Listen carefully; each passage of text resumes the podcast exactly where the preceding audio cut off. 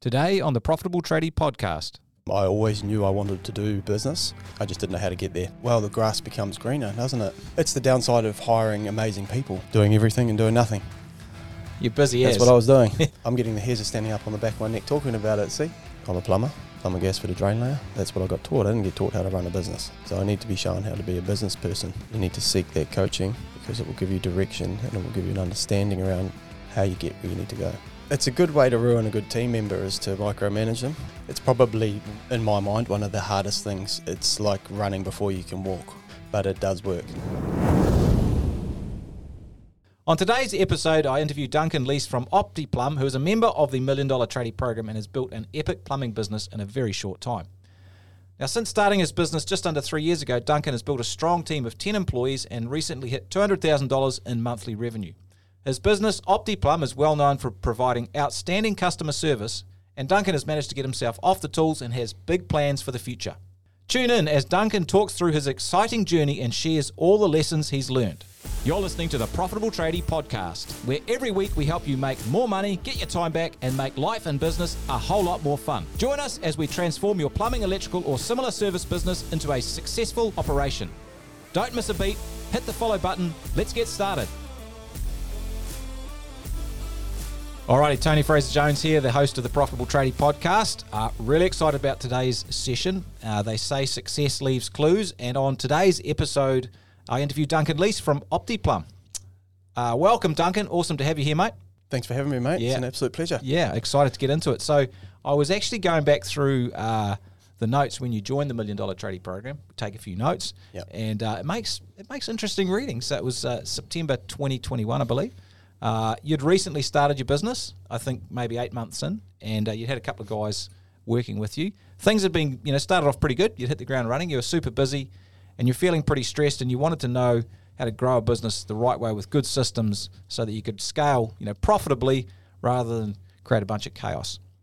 Yep. So, so I guess my first question is, can you talk us through why it was important to to make changes and, and get help uh, when you did? Yeah, so um, obviously I've always known that business was about sort of forward thinking, but there's no point f- forward thinking if you don't have the tools to um, implement what you're thinking about. So I just knew that I knew where I was heading. I knew that I wanted to grow and I wanted to know how to get there, sort of as quickly as I possibly could, you might say. And I knew I couldn't do that without the tools. Nice. And that's why we are here today. Yeah. Yep. Happy days. Yep. So uh, when I joined the program, it was myself on the tools, and I had one tradesman and an apprentice on the tools as well. Um, yeah, doing everything and doing nothing. You're busy. That's as. what I was doing. yeah. yeah, Duncan's a big man. He can shift a bit of work, but uh, it's it's hard Yeah. work doing it on your own. So, how does it look now? Uh, 10 staff, or 10.5. Tell me about the point five. Is it a very small person or Uh, half it's a just, person? it's just a point t- five of time, not so much stature, more time. Just a, a marketing person. Yep. Yeah. Awesome. Okay. Yep. And- so we're 10. Yep. We're 10 now. We're uh, three in the office, myself, uh, op- operations manager, office manager, and a point five of a marketing person. Yep. And seven on the tools. Nice. And what's the uh, what's the monthly revenue look like now? Over 200 in Yep. the, yeah, the last three, four months. Yeah, that's awesome, man. Yeah. Good stuff. Very happy with that. Yep. And in Yep. terms of um, yeah, profitability and, and gross margins, uh, what do you what do you sort of look to hit these days Oh, between 40 and 50 for sure. Yeah, for, your what- gross profit? That's what we're, yep, for gross profit, 40 and 50%. So that's what we're always angling at. So you've made some cool changes, made some great progress, uh, and um, what I'd love to know is what is the results of that meant for for you and uh, and your family and just life in general. the biggest thing for me and my family is obviously um, control, not not having control. You know, not uh, being a control freak, so to speak. But I feel in control because I've got levers that I can pull to uh, make things happen without me having to, you know, bend over backwards and pour my time and effort into that rather than my family, which is where it should be. Yep. And so now that you're further down the track, you feel like you've got more more ability to do that. Definitely, yeah, without a doubt. And you've got uh, kids. What age are your kids? I've got three kids. I've got um, my oldest son is seven and a half. My daughter's five and a half, and my youngest boy is just over three. Yeah. So it's busy times, yeah. It's very busy. He was Mm. six months when I went into business. So yeah, yeah, yeah. Uh, He hasn't known any different. So no, I'd like to just rewind the clock a little bit. Uh, so you were uh, a key employee in, in a large established business before you you know went out on your own. What made you do your own thing? For a long time, I always knew that I had more to give, and I wanted more. I've always wanted more. I just didn't have the tools to to do that. Yeah, I'm not from a my family's not from a business background, and I was never had any sort of mentors in that area. So um, I always knew I wanted to do business. Um, I just didn't know how to get there. Being part of a big business, big, well established business, I learned a whole lot of uh, really helpful things that I'll be grateful for for a long time. But um, still wasn't enough for me. I needed to be able to absolutely mould what I what I what I saw was the perfect business, so to Yeah. speak. And, and I think this might be something just cool to reflect on for, for people who are listening. Maybe they've got a key person in their business uh, as well. Um, what lessons did you learn from your experience working with another business about how you need to treat uh, you know your key employees? So obviously I was a key employee. What I the biggest thing I learnt was to make sure that the communications are open and constant, and obviously your key employees have to work with your um, personality. You need to be. It's okay to be uh, not required day to day, but you still need to be connected. People out there who have uh, operations managers or estimators or that of the like for, uh, for people or project managers, they'll know that being connected is very, or they should be Be- connected. being connected to the to the owner, just being connected to your staff. right? Yep, to your key staff, definitely. And that doesn't necessarily mean uh, following them around and making sure they're doing the right thing, but understanding your people on a personal and professional level so that you can see without being there all the time, you can see what's happening. You can see how they feel, what's going on. Okay, so that Right. that's basically understanding how they tick, Yep. what their needs, what their wants are, you know, what their goals are, uh, all that sort of thing. Yes, Okay. definitely. Yeah. And and if that doesn't happen, how does it affect your key employees? well, the grass becomes greener, doesn't it? I mean, it's the downside of hiring amazing people. If you hire amazing people, they need to be um, fed some amazing content to, to do what they need to do. They need to be pushed, they need to be kept accountable. Um, they need to know that if the proverbial poo definitely hits the fan, then someone will be there, you know? That's the basis of it in my mind, Awesome. definitely. Yeah, yeah, no, that, that makes a lot of sense. Got to know they're valued and also that there's uh, some brightness of future and there's a place they can grow as well. Yeah. Yeah. So you've made lots and lots of changes and uh, you've done some great things. Uh, and, and I think you should be really proud of it. What I'd like to focus on is a few of the things that have made a huge difference so we can share your wisdom and have a discussion that will really help you know the listeners. First area, you've obviously made some great gains in revenue. You know, when we started working together, you've two to three x that that revenue hitting over 200k after less than three years, which I think is a great result. What have been the, the key drivers of your revenue growth? obviously staff is a massive driver. Um, having goals around your revenue is number one. Number two would be having staff to be actually help you to get get get to those goals. Good clients.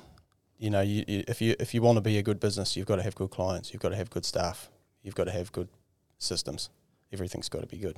So there's no point working for people who uh, you're going to get a low margin out of, or you know they're not going to respect your service. It's just not going to happen.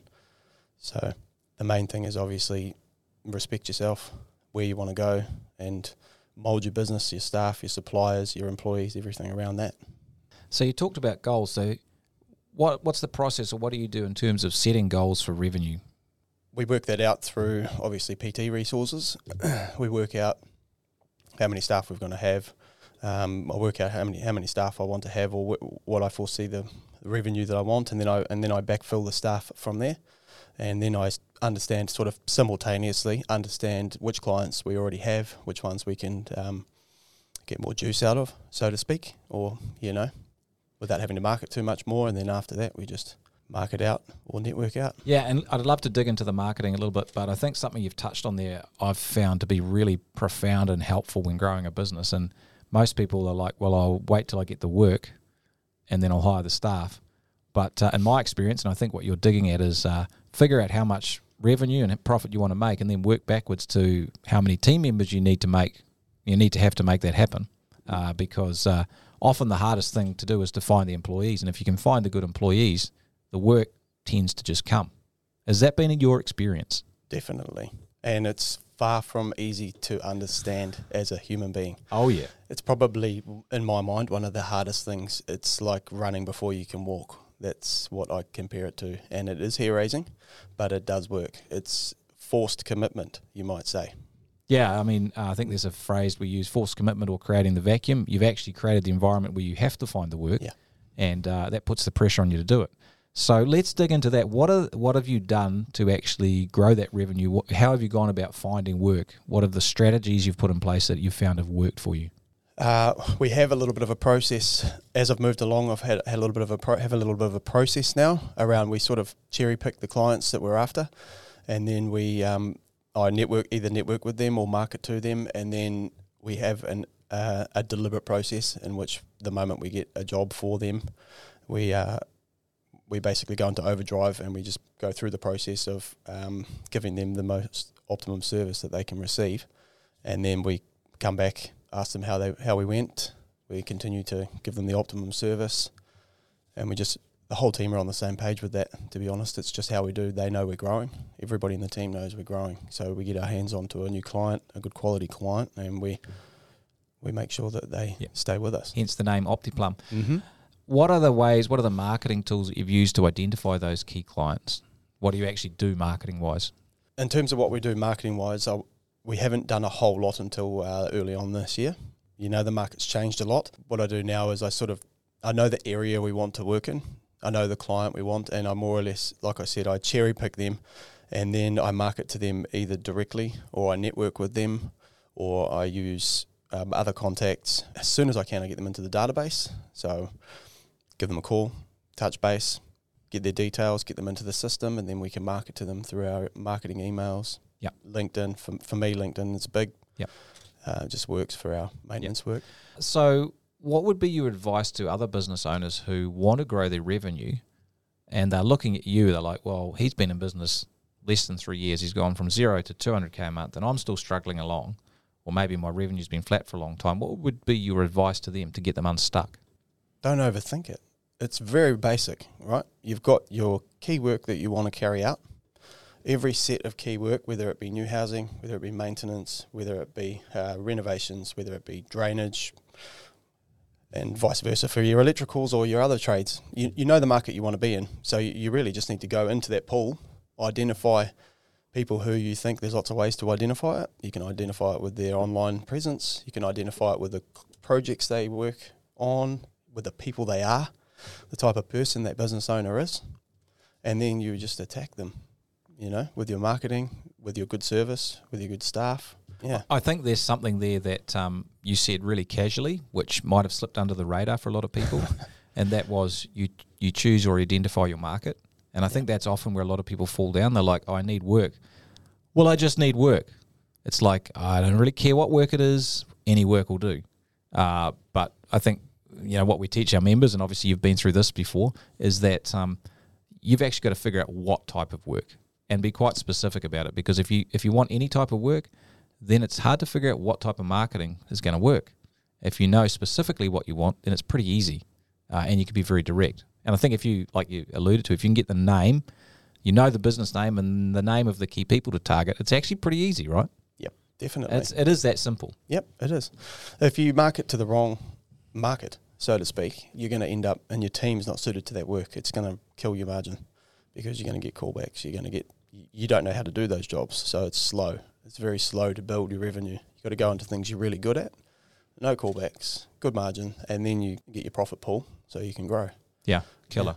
So the key lesson there, I guess, is know which market you want to target, Definitely. and to, yeah, do that by figuring out what you're good at, uh, your back cost your jobs, and figure out you know where the profit is as well. It's really the key ways. Let's look at things from a different angle, and, and one of the things I've really respected about you is you've had some challenges with you know being overwhelmed and, and stressed with your business growth journey, and it's been really real. Uh, so how has that stress affected you personally? Oh, it affects me heavily. When you get to our size, you've got staff who need to pay mortgages. You've got you know your own family, obviously. You've got all sorts of overheads and things like that, and then you've got add a little bit of uncertainty, and it doesn't work too well with a lot of people. So, in terms of working through that, it's just about controlling the controllables, so to speak. Um, you know, being grateful for what I've got and where I've where where I've got to has been big for me. Yep. And we've had a couple of conversations about this, and I think uh, one of the big lessons that um, I've learned, and I think you've done well, is that you're actually prepared to put your hand up and be vulnerable with where you're at with this. And I think a lot of people, it's quite difficult. You know, we're in pretty male dominated industry, and I want don't want to get into all the deep and meaningfuls here, the D and M, but this is actually it's real, right? This is Yeah. real. Yeah. And it's really important to actually put your hand up and reach out for help when things are difficult, isn't it? Hundred percent. Communication is probably right up there with the top uh, relief for this type of situation if you're going through it. Yeah. Yep. And uh, I know you've done a few things, you know, looked at uh, meditation and, and breathing exercises and all this sort of stuff. And I think you do that stuff quite regularly now, don't you? Yes, definitely. Yeah. Yep. If we don't do stuff to keep ourselves strong, you know, on a daily basis, our resilience goes down and then shit gets on top of us. So that's, I guess, one thing I, I think we've talked about. And the second thing is obviously it's good to have some strategies when you are really tapped out to just kind of unlock things. I love what you said about controlling the controllables, though. Can you maybe give us an example or talk through how that works? Maybe a, a big challenge that you've had, which has felt really overwhelming, and you know what you actually did to actually get through it by actually focusing on the you could control. Yeah. So well, recently, I've um, right in the midst of being overwhelmed and not having a whole lot of work, I um, did what probably not a whole lot of people do, but some oth- some people would have been through before, and that's I hired two staff, um, two tradesmen to just ramp my revenue to the next level. Very very difficult to do, but um, uh, learned a lot about myself. What I what I did through that stage was obviously I just prepared myself fully in terms of I gave myself what I wanted to do. It was hire two staff. What did I need to do that? I needed a vehicle, two vehicles. I needed stock. I needed more clients. So I listed that down, and then I basically worked from the top. I obviously job ad straight up, just controlling what you can do. There's no point saying you want to do something and then not uh, paving the way, so to speak. Yeah. And, and I think breaking it down is important. If you are listening, you're feeling overwhelmed, it might be you've had a couple of people leave your business and you're like, holy shit, I need to find some more people. And you're like, I need someone now. Well, that's that's not something you can control. But what you can control is getting a job ad, writing a job ad and posting it. That's a controllable. And then another controllable is if you haven't got the replies you want after a week, changing it to see if you can get something else. That's a controllable. Yep. A controllable is, uh, you know, uh, you know, going to the suppliers and, and uh, seeing if you can get the, the word out there that you're looking for someone. Yep. And so it's focusing on the actual stuff that you can do, which will move the ball down the field. Yep. Uh, and I think we've talked before often that what people do is focus on the end result that they want, which might be, oh, I need extra clients. How am I going to get the extra clients? But they forget about the steps along the way, which is, like you said, well, why don't I go through LinkedIn and actually find people who I could talk to? That's a controllable. Yeah. And then I can control them by actually making a phone call or buying a coffee and going and see them. That's a controllable. Yeah. And when you live in the controllables, actually, that changes how you feel about things, doesn't it? Yeah, and when you're doing all of that, you're getting through your controllables, and you you, you know you're getting to the next stage. Recognize that and understand. Okay, I'm, I'm there now. Well done. You know that's a positive. Let's go. Give yourself a pat on the back. Carry on. It gives you that burst of uh, what's the chemical, my friend? Oxytocin. That's the one. yeah. Yep. Yep. So it just helps you feel good. You know, get Yep. a big price in, get a job, get a you know, get a job over the line. Yes, well done. Let's go. Move on. Buy a vehicle. Yes, we're in. Kit it out. Yes, we're off. Yep. You know, I'm getting the hairs are standing up on the back of my neck talking about it. See. Well, I mean, this is the thing. There's always more to do, isn't there? There's Yeah. always more to do than you can do. So if you don't focus on the wins you're having along the way, and if you're not grateful for the results you've got, it ain't going to be fun. Uh, so I think that's something that, I really um, admire about how you've gone about it because I know that it has been really, you know, it's been pretty difficult at times as well. Yes, ten staff, two and a half years. Yep. Happy, happy, joy, joy. You Yep. know, it's been very difficult getting there. Yeah, very difficult getting there. But I'm foc- you know, very focused on what I want to do and Yep. definitely celebrating the wins as yeah, we go. hundred percent. Mm. So what I'd also like to dig into is the profitability of the business. You know how how you actually made it profitable. Uh, so what do you actually do to help you achieve strong profit margins? Number one is obviously staff. Um, for me, staff definitely Cli- client base and staff. We do what we know how to do, and we do it to an absolute top level every time. We do what we say we're going to do. That's the best way to um, with staff and with clients.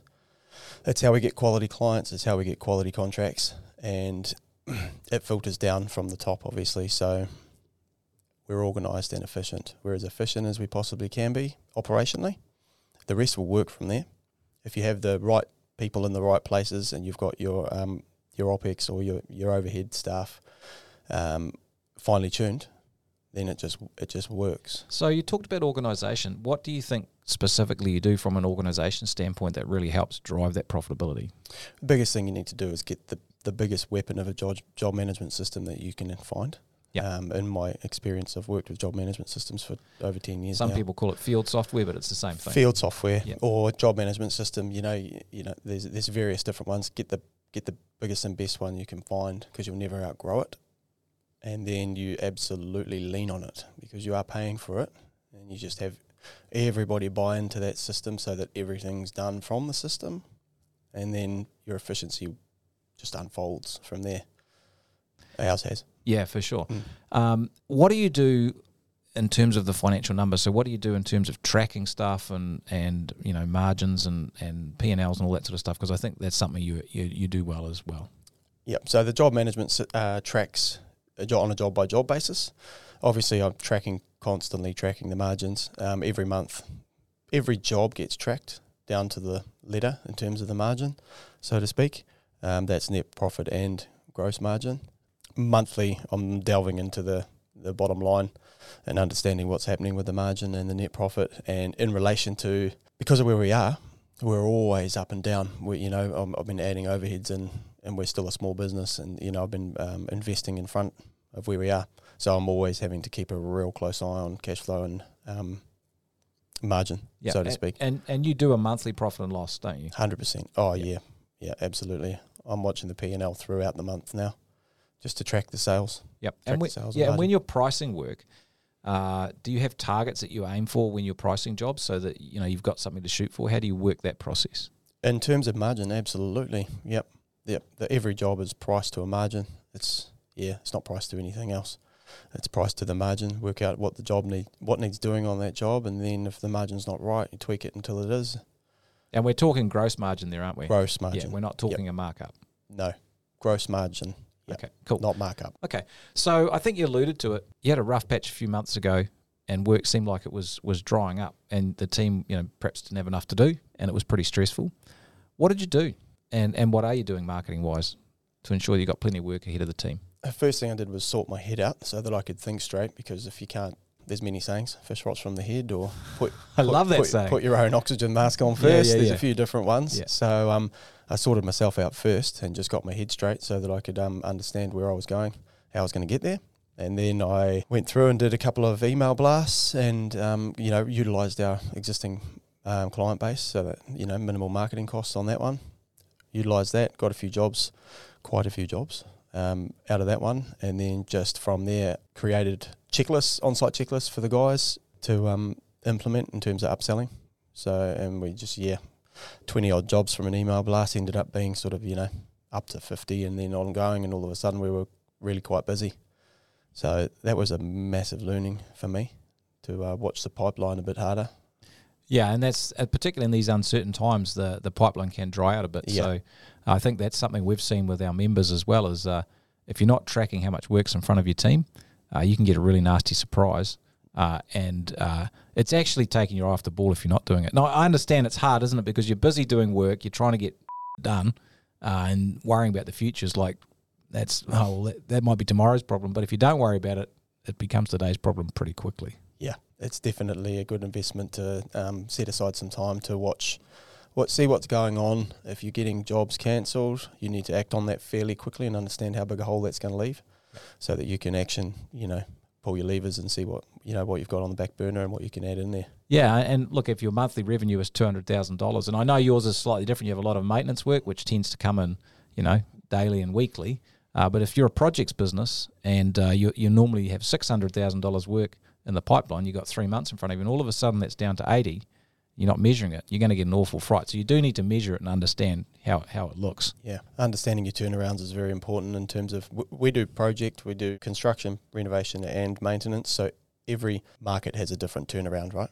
So you've got to understand that you know if you've got no houses on or whatever on commercial projects or whatever now, if you haven't priced any now, it's unlikely they're going to be in the books for quite a few months. So Yeah, lead time's important to understand. And if Yeah. it is maintenance work too, it's like if the phone is not going as much, that's a pretty good indication that um it's going to get quiet. yep, So, uh, definitely. keep an eye on it. yeah, Alrighty. Let's talk about team because this is something you do exceptionally well. I mean, you started the business just under three years ago. You go from zero employees to a team of 10. Uh, when honestly, most plumbing and other tradie businesses have actually struggled to hire. So, what do you do to make your business stand out from the crowd for potential employees? Well, it started with me. So, I, my first hire was someone that I knew well, and I knew that he would uh, the values he was a values fit. So, the the key uh, to make ourselves look enticing, you might say, to to potential employees, our social media is huge. It's always been focused on our um, people rather than what our projects, so to speak. And I think that that's a really important point of uh, difference. Is uh, often your marketing and social media and stuff, people are thinking about getting clients, but actually the most powerful thing you can do with it is often to market for employees, isn't it? Yeah, and often if you're marketing for employees, there is a, roll, a roll-on effect to clients anyway. Hundred percent. Yeah, so definitely, um, you know, we want to be perceived as a good employer, but the, obviously the number two thing is to actually be one. Uh, wh- what I found was obviously my first hire was someone I knew well, but when he actually got in, he realised how good it was, and then he started talking to people. And then the next person we hired did the same thing, and now we've got eight people who talk about how cool it is to work there. It's, yeah, it's not a walk in the park. It's a hard job. You know what I mean? It's we're tradespeople. Everyone Yeah. knows it's it's a hard job, but there's a, there's certainly a place for enjoying the people that you work with and enjoying what you do. and I think there's a, a a real good lesson in that. If you are not getting like you think about clients, if you're getting referrals and word of mouth, it means you're doing a good job. If you're not getting a lot of referrals and word of mouth, it means you're probably doing an okay job, or maybe a rubbish job. But normally it's just okay. Yeah. It's like it's not outstanding. It's exactly the same for employing people. Yep.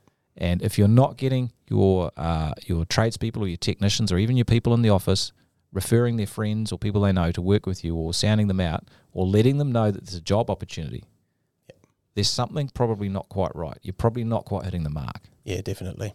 Yeah, and I I think you probably you hit the nail on the head there. So referral business for team members is actually the best type of referral business. Oh, absolutely. Yeah. Yeah. And what what is it about what you do that you think uh, makes your team want to want to refer their friends? What is the points of difference? It's all good and well to um, sort of portray yourself as a good place to work, but you need to actually be engaged with your staff and sort of understand them on a bit of a deeper level and see where they are. So if I came and sat with you for a week or so, what would I observe about how OptiPlum treats its employee its employees that would show me that difference? plumbing maintenance. is a fast job, so we offset we offset what the what they're all doing at different times. We can we can see that someone's getting tapped out, so to speak, in terms of time. Uh, we we we take special care around that. We obviously we have twenties, uh, six weekly at the Yep. moment, six to eight weekly, Yep. and we know what the people what our people or our guys at this point, um, what makes them tick. So we know where they're wanting to go. We know what they're wanting to do. Uh, we've got a young team, so they're constantly um, getting through their qualifications. So we help them out with that, make sure they're on it. You know, if someone doesn't do too well on an exam or something, we get in behind them as a team. You know, we just our personal lives intertwine with our professional. You know, we, we all know each other. We are a team at the end of the day. You know, when you hear someone tell you that they're an honest person, you never believe them because you don't have to tell someone you're honest if you're honest. You just be honest. So Yeah. it sounds like you basically you just care. Yeah, that's the key to it. You Yeah. know what I mean? It's the old saying or the old thinking around yes, they come to work and they get a wage and they go home, they should be very grateful is sort of out the door. You know what I mean? Uh, there's a lot of opportunity out there for a lot of, lot of different in a lot of different areas these days, and you really need to um, concentrate on building your team and keeping your team. And you Yeah. know, Okay, let's talk about the actual process. What is your? Can you talk us through your hiring process?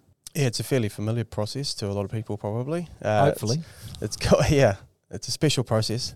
Am I allowed to talk about it? yeah, you can talk about. it. Okay, That's all right. it's an eleven step process, which I've um, Eleven steps. Is it eleven? Yeah, it is. Yeah. You're right. Yeah, I, I, like know the it. sound of this. I know it very well. So I'll follow that um, to the letter, basically.